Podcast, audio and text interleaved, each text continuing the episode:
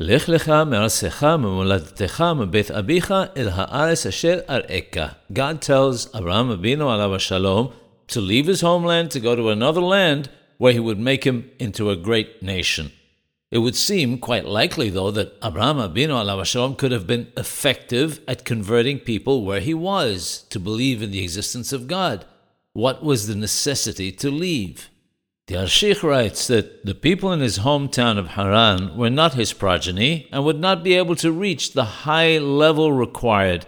In the land that God would show him, he would be able to have children of his own who will be able to reach a much higher moral standard.